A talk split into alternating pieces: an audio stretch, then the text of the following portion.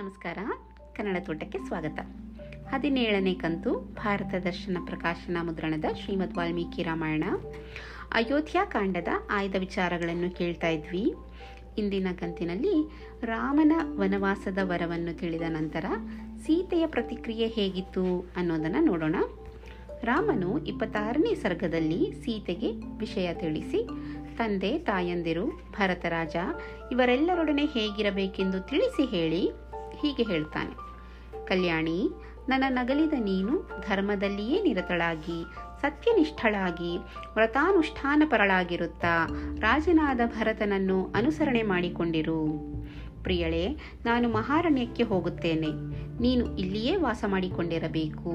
ನೀನು ಯಾರೊಬ್ಬರಿಗೂ ಅಪ್ರಿಯವಾಗದಂತೆ ನಡೆದುಕೊಳ್ಳಬೇಕು. ಈ ನನ್ನ ಮಾತನ್ನು ನೀನು ನಡೆಸಿಕೊಡಬೇಕು.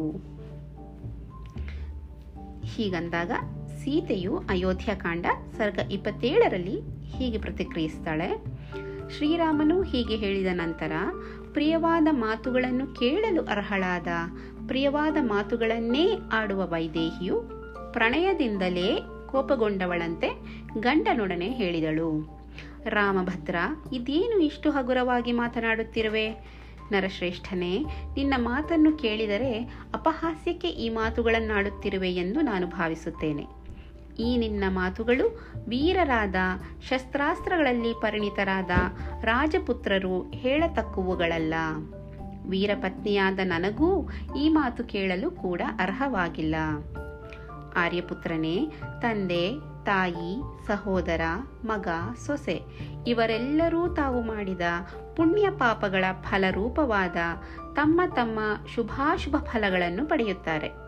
ಆದರೆ ಭಾರ್ಯೆಯ ವಿಷಯವು ಹಾಗಲ್ಲ. ಪತ್ನಿಯಾದವಳು ಮಾತ್ರವೇ ಪತಿಯ ಭಾಗ್ಯವನ್ನು ಪಡೆಯುತ್ತಾಳೆ. ಆದುದರಿಂದ ನನ್ನ ಅತ್ತೆ ಮಾವಂದಿರು ನನ್ನನ್ನು ಪ್ರತ್ಯೇಕವಾಗಿ ಕರೆಯಿಸಿ ಕಾಡಿಗೆ ಹೋಗುವಂತೆ ಹೇಳಬೇಕಾದ ಕಾರಣವಿಲ್ಲ. ನಿನ್ನ ಅರ್ಧಾಂಗಿಯಾದ ನನ್ನನ್ನು ಕಾಡಿಗೆ ಹೋಗಲು ಹೇಳಿದಂತೆಯೇ ಸರಿ. ತಂದೆಯಾಗಲಿ, ಮಗನಾಗಲಿ, ತಾಯಿಯಾಗಲಿ, ಸಖೀ ಜನರಾಗಲಿ ಹೆಂಗಸರಿಗೆ ರಕ್ಷಕರಾಗಿರುವುದಿಲ್ಲ. ತಾನಾಗಿಯೇ ರಕ್ಷಿಸಿಕೊಳ್ಳಲು ಕೂಡ ಸ್ತ್ರೀಯು ಸ್ವತಂತ್ರಳಲ್ಲ. ಇಹದಲ್ಲಾಗಲಿ, ಪರದಲ್ಲಾಗಲಿ ಪತಿಯೊಬ್ಬನೇ ಸ್ತ್ರೀಯರಿಗೆ ಪರಮಾಶ್ರಯನು.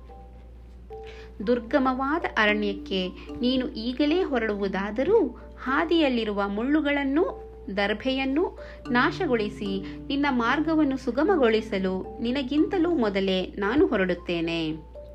ಕುಡಿದು ಮಿಕ್ಕ ನೀರನ್ನು ತೊರೆದು ಬಿಡುವಂತೆ ಇವಳು ನನ್ನ ಮಾತುಗಳನ್ನು ಕೇಳದೆ ತನ್ನ ಅಧಿಕಾರವನ್ನು ನಡೆಸುತ್ತಿದ್ದಾಳಲ್ಲ ಎಂಬ ಅಸೂಯೆ ರೋಷಗಳನ್ನು ತೊರೆದು ವಿಶ್ವಾಸಪೂರ್ವಕವಾಗಿ ನನ್ನನ್ನು ಕಾಡಿಗೆ ಕರೆದುಕೊಂಡು ಹೋಗು.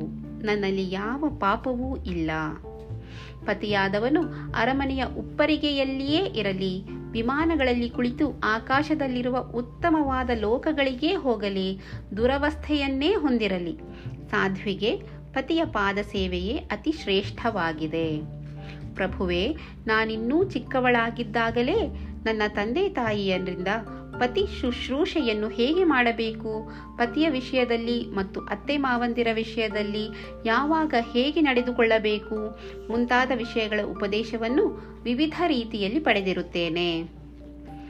ತವರು ಮನೆಯಲ್ಲಿ ಸುಖವಾಗಿರುವಂತೆಯೇ ನಾನು ಅರಣ್ಯದಲ್ಲಿ ಸುಖವಾಗಿರುವೆನು. ಮೂರು ಲೋಕಗಳ ಐಶ್ವರ್ಯಾದಿಗಳನ್ನು ಉಲ್ಲೇಖಿಸದೆ ಪತಿನಿಷ್ಠಾನಿಯಮವನ್ನೇ ಯಾವಾಗಲೂ ಚಿಂತಿಸುತ್ತಿರುತ್ತೇನೆ. ಅನುದಿನವೂ ನಿನ್ನ ಶುಶ್ರೂಷೆ ಮಾಡುತ್ತಾ, ನಿಹತ, ನಿಹತಾಹಾರಳಾಗಿ ಬ್ರಹ್ಮಚರ್ಯ ವ್ರತದಲ್ಲಿರುತ್ತಾ, ಪುಷ್ಪಗಳ ಮಕರಂದದಿಂದ ಸುಗಂಧಿತವಾದ ವನದಲ್ಲಿ ನಿನ್ನೊಡನೆ ರಮಿಸುತ್ತೇನೆ. ಅರಣ್ಯದಲ್ಲಿ ನನ್ನನ್ನು ಪರಿಪಾಲನೆ ಮಾಡಲು ನೀನು ಸಮರ್ಥನಾಗಿರುವೆ.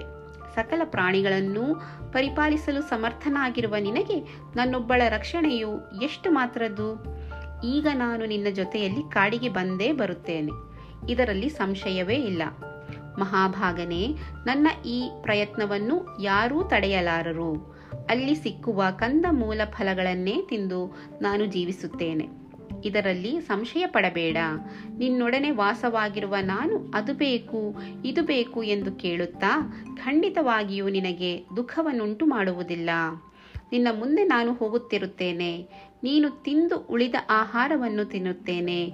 ಧೀಮಂತನಾದ ಒಡೆಯನಾದ ನಿನ್ನ ಜೊತೆಯಲ್ಲಿ ನದಿ, ನದ, ಸರೋವರಗಳನ್ನು, ಗಿರಿ, ದುರ್ಗ ಪರ್ವತಗಳನ್ನು ನೋಡಲು ಬಯಸಿದ್ದೇನೆ.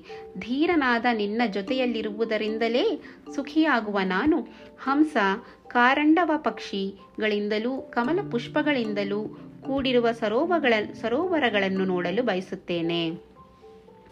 ವ್ರತಾನುಷ್ಠಾನ ಪರಳಾದ ನಾನು ನಿತ್ಯವೂ ಆ ಸರೋವರಗಳಲ್ಲಿ ನಿನ್ನೊಡನೆ ಸ್ನಾನ ಮಾಡುತ್ತೇನೆ. ರಾಘವ, ಹೀಗೆ ನಾನು ನಿನ್ನ ಜೊತೆಯಲ್ಲಿ ಯಾವಾಗಲೂ ಪರಮಾನಂದ ಭರಿತಳಾಗಿ ವಿಹರಿಸುತ್ತಾ ಕಾಲ ಕಳೆಯುತ್ತೇನೆ. ಅನೇಕ ಮೃಗಗಳಿಂದ ವ್ಯಾಪ್ತವಾದ ಕಪಿಗಳಿಂದಲೂ ಆನೆಗಳಿಂದಲೂ ಕೂಡಿರುವ ದುರ್ಗಮವಾದ ಅರಣ್ಯಕ್ಕೆ ನಿನ್ನೊಡನೆ ಪ್ರಯಾಣ ಮಾಡುತ್ತೇನೆ. ನಾನು ನನ್ನ ತವರು ಮನೆಯಲ್ಲಿರುವಷ್ಟೇ ಆನಂದದಿಂದ ನಿನ್ನ ಪಾದ ಸೇವೆಯನ್ನು ಮಾಡುತ್ತಾ ನಿಯಮನಿಷ್ಠಳಾಗಿ ಅರಣ್ಯದಲ್ಲಿ ವಾಸ ಮಾಡುತ್ತೇನೆ. ನಿನ್ನೊಬ್ಬನನ್ನು ಬಿಟ್ಟು ಬೇರೆ ಯಾರಲ್ಲಿಯೂ ವಿಶ್ವಾಸವಿಡದಿರುವ ನಿನ್ನಲ್ಲಿಯೇ ಯಾವಾಗಲೂ ಅನುರಕ್ತವಾದ ಬುದ್ಧಿಯಿಂದ ಕೂಡಿರುವ, ನಿನ್ನಿಂದ ವಿಯೋಗವೇನಾದರೂ ಆದರೆ ಮರಣ ಹೊಂದಲು ನಿಶ್ಚಯಿಸಿರುವ ನನ್ನ ಪ್ರಾರ್ಥನೆಯನ್ನು ನಡೆಸಿಕೊಡು. ನನ್ನನ್ನು ಅರಣ್ಯಕ್ಕೆ ಕರೆದುಕೊಂಡು ಹೋಗು. ನನ್ನಿಂದ ನಿನಗೆ ಹೆಚ್ಚಿನ ಭಾರವೇನೂ ಆಗುವುದಿಲ್ಲ. ಅಂತ ಸೀತೆ ಹೇಳಿ ತನ್ನ ಮಾತನ್ನು ನಿಲ್ಲಿಸ್ತಾಳೆ. ಧರ್ಮವತ್ಸಲೆಯಾದ ಸೀತಾದೇವಿಯು ಹೀಗೆ ಹೇಳುತ್ತಿದ್ದರೂ ನರಶ್ರೇಷ್ಠನಾದ ಶ್ರೀರಾಮನು ಸೀತೆಯಲ್ಲಿ ಅರಣ್ಯಕ್ಕೆ ಕರೆದೊಯ್ಯಲು ಇಷ್ಟಪಡಲಿಲ್ಲ. ಅವಳ ಮನಸ್ಸನ್ನು ಅರಣ್ಯವಾಸದಿಂದ ಹಿಂದಿರುಗಿಸಲು ಸಾಧಕವಾದ ಅನೇಕ ಮಾತುಗಳನ್ನು, ಅರಣ್ಯವಾಸದ ಕಷ್ಟಗಳನ್ನು ಶ್ರೀರಾಮನು ವಿವರಿಸಿ ಹೇಳುತ್ತಾನೆ ಅಂತ ಮುಂದೆ ಬರುತ್ತೆ. ಮತ್ತೆ ಸಿಗೋಣ ಪ್ರೀತಿ ಇರಲಿ.